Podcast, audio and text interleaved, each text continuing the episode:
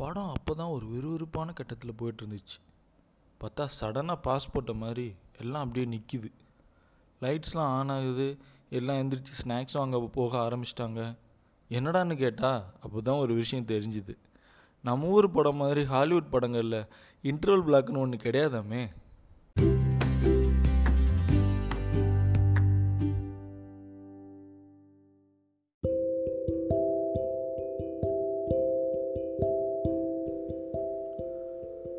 பசங்களும் பொண்ணுங்களும் தனித்தனி வரிசையில் கை பிடிச்சிக்கிட்டு ஒரே வேடிக்கை பார்க்க கொஞ்சம் பெருமையோட கொஞ்சம் வெக்கத்தோட சிரிச்சுக்கிட்டே கையில் வாட்டர் பாட்டிலும் பாக்கெட்டில் பிஸ்கட் சிப்ஸ் பாக்கெட்டுமா ரொம்ப பெரிய சந்தோஷ பபுள்ஸோட செகண்டோ தேர்டோ படிக்கிறப்போ எங்கள் ஊர் நடராஜ தேட்டரில் பார்த்த அந்த ஸ்கூல் திரைப்படம் தான் என் லைஃபோட முதன் முதல் தேட்டர் எக்ஸ்பீரியன்ஸ் அதுக்கப்புறம் அடுத்தடுத்த ஸ்டாண்டர்ட் போனப்போ அதே மாதிரி பார்த்த ஸ்கூல் படங்கள் அப்பா அக்கா கூட பார்த்த பாஷா அக்கா ரொம்ப ஆசைப்பட்டு கேட்டான்னு நான் அம்மா அக்கா மூணு பேரும் தனலட்சுமி தேட்டரில் பார்த்த காதலுக்கு மரியாதை.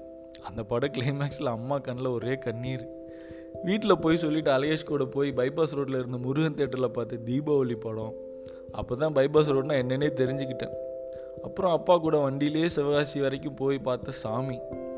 அப்போது செவன்த் ஸ்டாண்டர்ட் படிச்சுட்டு இருந்தேன்னு நினைக்கிறேன். அந்த படத்தில் விவேக் டிராஃபிக் போலீஸ்கிட்ட மூணு வேற வேற கலர் நம்பர் பிளேட் காமிச்சு ஒரு டயலாக் பேசுவார். அதுக்கு தேட்டரில் பயங்கர கிளாப்ஸு விசில் ஆனால் எனக்கு ஒன்றுமே புரியல. பின்னாட்களில் தான் தெரிஞ்சுது கவர்மெண்ட் விதிகளில் இருக்கிற குளறுபடியை விவேக் கலாய்ச்சி பேசினார்னு இப்படி நிறைய படங்கள். படம்னா தேட்டரில் இப்படி போய் பார்ப்பாங்க. இவ்வளோ செலவாகும். அண்டு ஒரு ஆக்டிவிட்டிங்கிறத தாண்டி வேறு எதையும் படம் பார்க்குறதுலேருந்து அனுபவிக்காத டைம் அதெல்லாம். ஃபேவரெட்னு பார்த்தா ஏஆர் ரஹ்மான் விஜய் மின்னலே காக்க காக்க படங்கள்ல இருந்து கௌதம் மேனன். வேற யாரையும் பெருசாக ஞாபகம் வச்சுக்கிட்டது இல்லை என்னோட பதினேழு வயசு வரைக்கும் சினிமான்னா இவ்வளவுதான். ரெண்டாயிரத்தி எட்டு செப்டம்பர். இன்ஜினியரிங் படிக்க சொந்த ஊர் தாண்டி திண்டிவனம்ல ஹாஸ்டல் வாழ்க்கை ஆரம்பித்த டைம் ரொம்ப புதுசாக இருந்துச்சு அந்த புது வாழ்க்கை. செப்டம்பர் அக்டோபரில் நல்லா படித்து நவம்பர் ஸ்டார்டிங்கில் ஃபஸ்ட்டு மிட்டம் டெஸ்ட் ரொம்ப ஆர்வமாக எழுதினேன். லாஸ்ட் எக்ஸாமும் ஓவர் செம்ம எக்ஸைட்மெண்ட் அதுக்கு காரணம் சூர்யா கௌதம் மேனன் காம்பினேஷனில் வாரணம் ஆயிரம் அன்னைக்கு தான் ரிலீஸ் ஒரு வாரத்துக்கு முன்னாடியே பசங்களோட பிளான் பண்ணதால தான் அந்த எக்ஸைட்மெண்ட் ஆர்வம்லாம். முப்பது ரூபா டிக்கெட் சுமாரான தேட்டர் மொத்தமே நாற்பது பேர் கூட தேட்டரில் இல்லை. ஆர்வத்தில் அரை மணி நேரம் முன்னாடியே போயிட்டோம். அதுக்கு முன்னாடி பார்த்த அத்தனை படங்கள்லையும் ஆரம்பித்து அஞ்சு பத்து நிமிஷம் கழிச்சு தான் தேட்டருக்குள்ளேயே போயிருப்போம். ஆனால் இப்போது அப்படி இல்லை. படம் ஸ்டார்டிங்லேருந்து பார்க்க போகிறேன் அவ்வளோ பெரிய தேட்டரில் பெரிய ஸ்க்ரீன் முன்னால் அந்த படம் சம்மந்தமாக யோசிச்சுக்கிட்டு படம் சூப்பராக இருக்கணுமேனு வேண்டிக்கிட்டு உட்காந்துருந்தப்போ அந்த டைம் வந்துச்சு. லைட்ஸ் ஆஃப் பண்ணுறாங்க சைடு கேட்ஸ் ஒன்று ஒன்றா சாத்திட்டு ஸ்க்ரீன் அட்ஜஸ்ட் பண்ணுறாங்க ஹார்ட் பீட் ஏறுது. முதல் தடவையாக அப்பா அம்மா பற்றி யோசிக்காமல் யாரை பற்றியுமே யோசிக்காமல் அவ்வளோ ஃப்ரீடமாக நான் பார்க்க போகிற முதல் படம். முதல்ல சென்சார் சர்டிஃபிகேட் அங்கங்கே விசில் சத்தம் கிளாப்ஸ் படம் ஆரம்பமாச்சு. டைட்டிலும் வந்துச்சு. பேர் போடுறாங்க.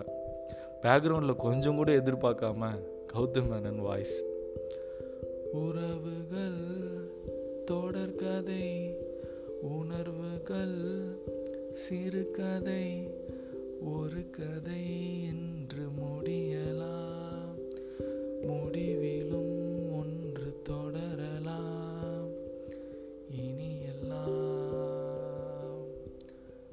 சுகமே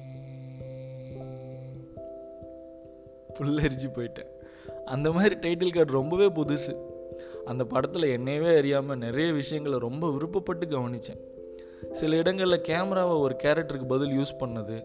அப்பா அம்மா ஒரு பர்த்டே பார்ட்டியில் சும்மா லைட்டாக டான்ஸ் பண்ணிட்டு உட்கார்றப்போ அம்மாவோட பாதத்தை அப்பா யதார்த்தமாக பிடிச்சி விடுறது. அதை போகிற போக்கில் கவனிக்கிற பையன் அதே மாதிரி ஒன்றை ஒரு பொண்ணை லவ் பண்ணணும்னு ஆசைப்படுறது. நம்ம பையன் ட்ரக் அடிட்டில் வாழ்க்கையை தொலைச்சிடக்கூடாதுன்னு அவனோட பழைய பாசிட்டிவான விஷயங்களை அவனுக்கு ஞாபகப்படுத்தினது. அண்டு என்றைக்குமே மறக்காத அந்த கடைசி வரி whatever happens life has to move on முதல் முறையாக தேட்டரில் படம் முடிஞ்சு வெளியே வர்றப்போ மனசு ஃபுல்லாக நிறைய நல்ல விஷயங்களை ஹாஸ்டலுக்கு கொண்டு போனேன். நிறைய ஃப்ரெண்ட்ஸ்கிட்ட அந்த படம் பற்றி பேசினேன்.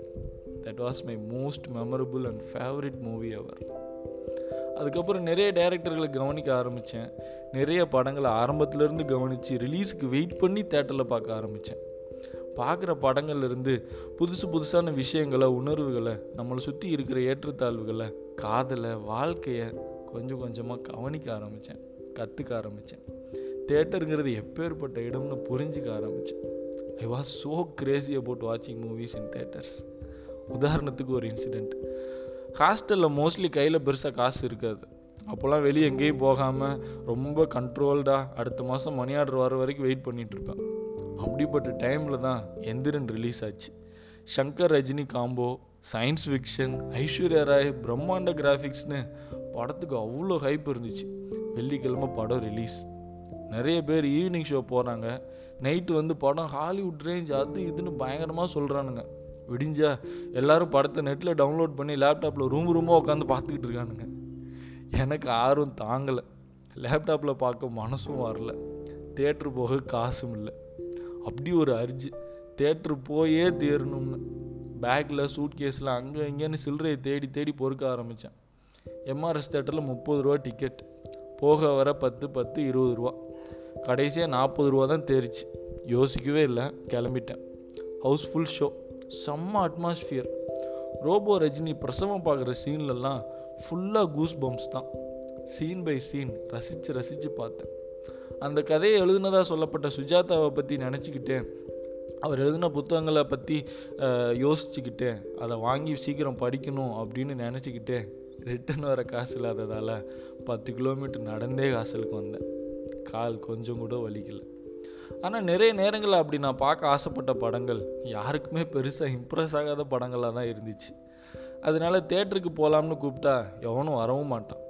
தனியாக போய் தேட்டரில் படம் பார்க்க ஆரம்பித்தேன் அப்படி விடாப்பிடியாக தனியாக போய் பார்த்த படங்கள் நான் மகான் அல்ல மயக்கம் என்ன மூடர் கூடம் ஜிகர் தண்டா மூடர் கூடம் பார்த்து தேட்டரில் என்னோட சேர்த்து மொத்தம் மூணே பேர் தான் இருந்தாங்க.